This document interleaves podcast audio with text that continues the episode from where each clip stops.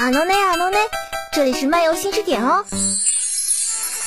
漫游新视点，网罗二次元，带给你不一样的体验。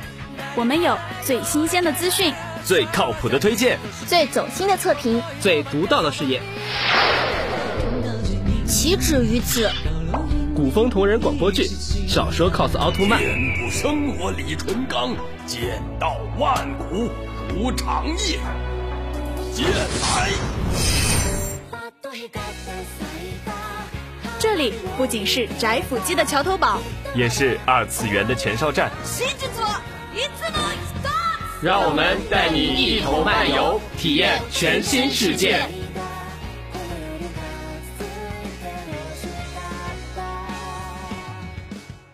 风轻轻吹散了云朵，还会在哪里邂逅？我在大树下做了美梦，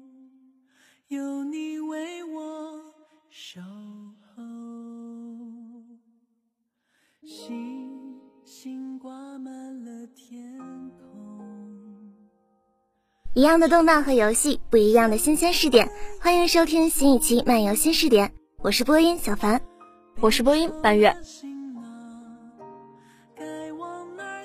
人的悲剧性实质还不完全在于总想到达目的地，却总不能到达目的地，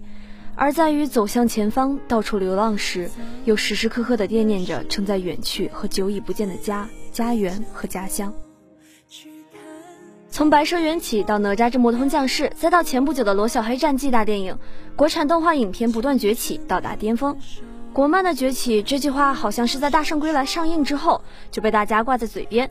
在哪吒之魔童降世上映达到最高峰。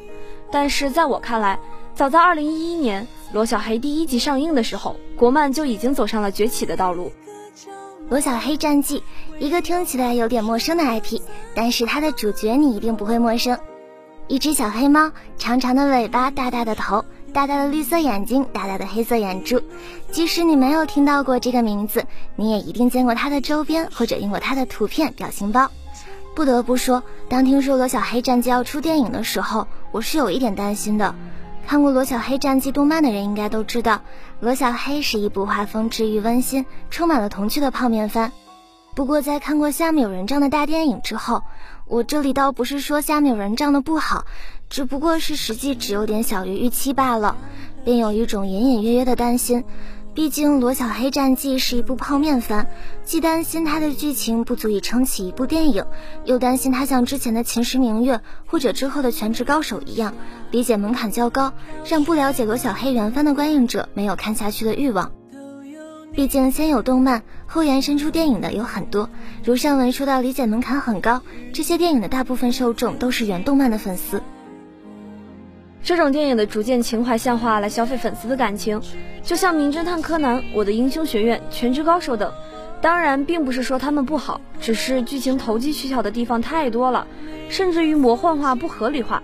故事有时甚至让人觉得这并不是动漫中应该出现的内容。而罗小黑的剧情，无论是不是粉丝都可以正常观看，看完之后，无论是不是粉丝都可以相视而望，会心一笑。但是也不得不承认，如果在看了原动漫之后，的确会对剧情、人物形象有着更加深入的了解。因为在非粉丝的角度来看，人物形象除去罗小黑、无限等主要角色，确实有些单薄了。罗小黑战记大电影沿袭了罗小黑战记动漫的世界观，一个万物皆有灵却是万物皆善的世界。罗小黑战记取材于中国古代神话故事，作者在其中融入了各类中国式元素，并且引入老君、谛听等神话人物，使之与中国文化相融合。虽然有神话人物，但是构造的世界并不是仙人妖等共存的世界，而是神话没落，妖精们都藏身在都市，各负其责，上古大神几乎荡然无存，但是却在背后默默操控棋局的一个世界。是一个万物皆有灵，却是万物皆善的世界，那是孩子们眼中最美好的一个世界，也有着更为着重的点。我在这里不提电影中很少出现的仙，这是一个人妖共存的世界，并且人与妖都可以修炼灵力，妖精藏匿在人类社会中，与人类相安无事的生活着。如果妖精不会伪装或不愿伪装，他们就会在妖灵会馆里生活。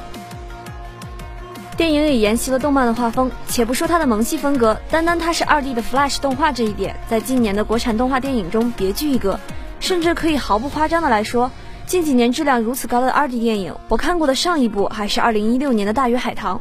没有说白蛇缘起，是因为它在二 D 版上映之后，也进行了二 D 到三 D 的转换。说了这么多，还没有说到罗小黑战记大电影中大家最看重的两个问题：剧情和表达思想。罗小黑电影是动漫的前传，讲述了猫妖罗小黑因为家园被破坏，开始了他的流浪之旅。而在这个过程中，他遇到了家园同样被毁的风息、落竹等功力深厚的妖精，他们对人类充满憎恨，打算重新夺回原本属于妖精的家园。风息希望借助小黑的帮助实现他的愿望。妖灵会馆得知风息的计划，派出了虽然是人类，但是实力比妖精还强大的无限去追捕风息。风息逃走，无限带走了小黑。最开始，在小黑无家可归的时候，是风息给了他一个家，告诉他妖精与人类是不同的。人类夺走了妖精们赖以生存的家园，人类是妖精的敌人，所以在与无限相处的时候，一直对无限是厌恶的，并且一直想着要逃跑。可是，在与无限相处之中，在去妖灵会馆的一路上，他用自己的心去感受这个世界，他慢慢动摇了。最后，他与已经黑化的风息战斗。并且选择承认无限作为自己的师傅，与无限一起继续流浪的道路。单单就剧情这一点，我看了很多剧评，好坏参半吧。抛却一些故意诋毁博人眼球的，在这里就先不赘述那些好的方面，单单只说那大多数对剧情的差评的点吧。剧情俗套，让人看了开头就能够猜到结局的俗套。不得不承认，与哪吒之魔童降世等热血风格的动画电影比起来，罗小黑的剧情的确是平淡。但是如果单单只从剧情上面来说的话，纵观国内外的大部分电影都不能抛去这一点。在我的想法中，不落俗套并不是一定要剧情多么标新立异，也指这部影片能够传达或者说能够带来的东西。治愈是能够给人们心灵上的抚慰，罗小黑的温馨和治愈能够给人以内心深处的共鸣，为何不能够称一句不落俗套？一部动画电影的成功，剧情是一个方面，另一个方面便是这部电影中所体现出来的思想和价值观了。电影中给我印象深刻的几点，一个是人与妖的共存，另一个是安全感与爱。从人妖共存到环保角度，再到善恶价值观。影片中原妖族的地位至高无上，但是随着人类的发展，对自然环境的肆意破坏，让躲避的妖族没了赖以生存的家园。从而导致妖族衍生出了以风息为首的对抗人类的一方，和对人类采取了共同和睦相处态度的无限及其他妖精。没有一个人是坏人，人类有人类的利益，妖精有妖精的利益，人有好坏之分，妖有善恶之别。在产生矛盾冲突的双方中，没有绝对的好坏。妖精的生存空间被毁坏，他们在这里看起来是受害者，而在他们对抗人类甚至加害人类的做法中，他们又是暴行的施予者。人类一边破坏着环境，毁坏着妖精赖以生存的家园，一边却也在努力维护着人与妖的和平共处。风息在这里是反派的身份，对人类夺取他的家园的仇恨，让他做出了很多伤害人类的事情。但是更叫人难过的是，风息原本是喜欢人类的，而且我相信他在问小黑要不要留下来的时候，绝对是真诚的。从最开始喜欢人类，到后来仇恨人类，到不得不去伤害自己的同类。最后，风息虽然没有夺回他的生存空间，但是他永远的存在于他的家乡了。我想那一句不再流浪，也有着对风息最后结局的叹息吧。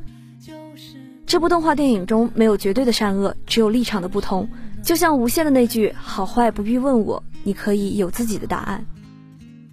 当小黑游荡在街头巷尾，拾取人类的口粮，被人类追杀的时候，风息的出现。不但解决了此刻小黑的危机，而且将小黑带到他们生活的地方，给了他一个家。小黑十分感动，一直流浪着的他终于要有一个家了。也因为这位相识不过半天的朋友给出的关怀，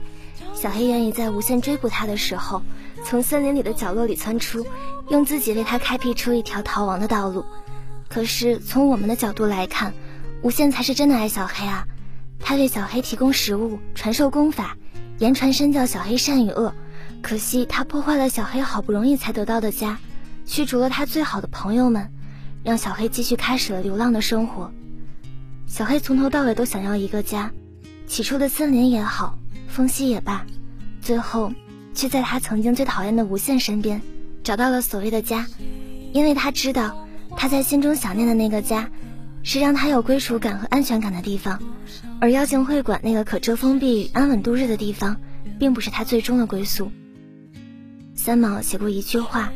心若是没有栖息的地方，到哪里都是在流浪。”是了，心若得所依，何处不为家？所以最后，他放弃了可以在妖灵会馆过上的安逸的生活，决定去与无限一起流浪，因为有无限的地方才是他的家。好啦，今天的漫游新视点到这里就要和大家说再见了。感谢编辑年糕，感谢导播浮游，我是播音半月，我是播音小凡。那我们下期再见啦！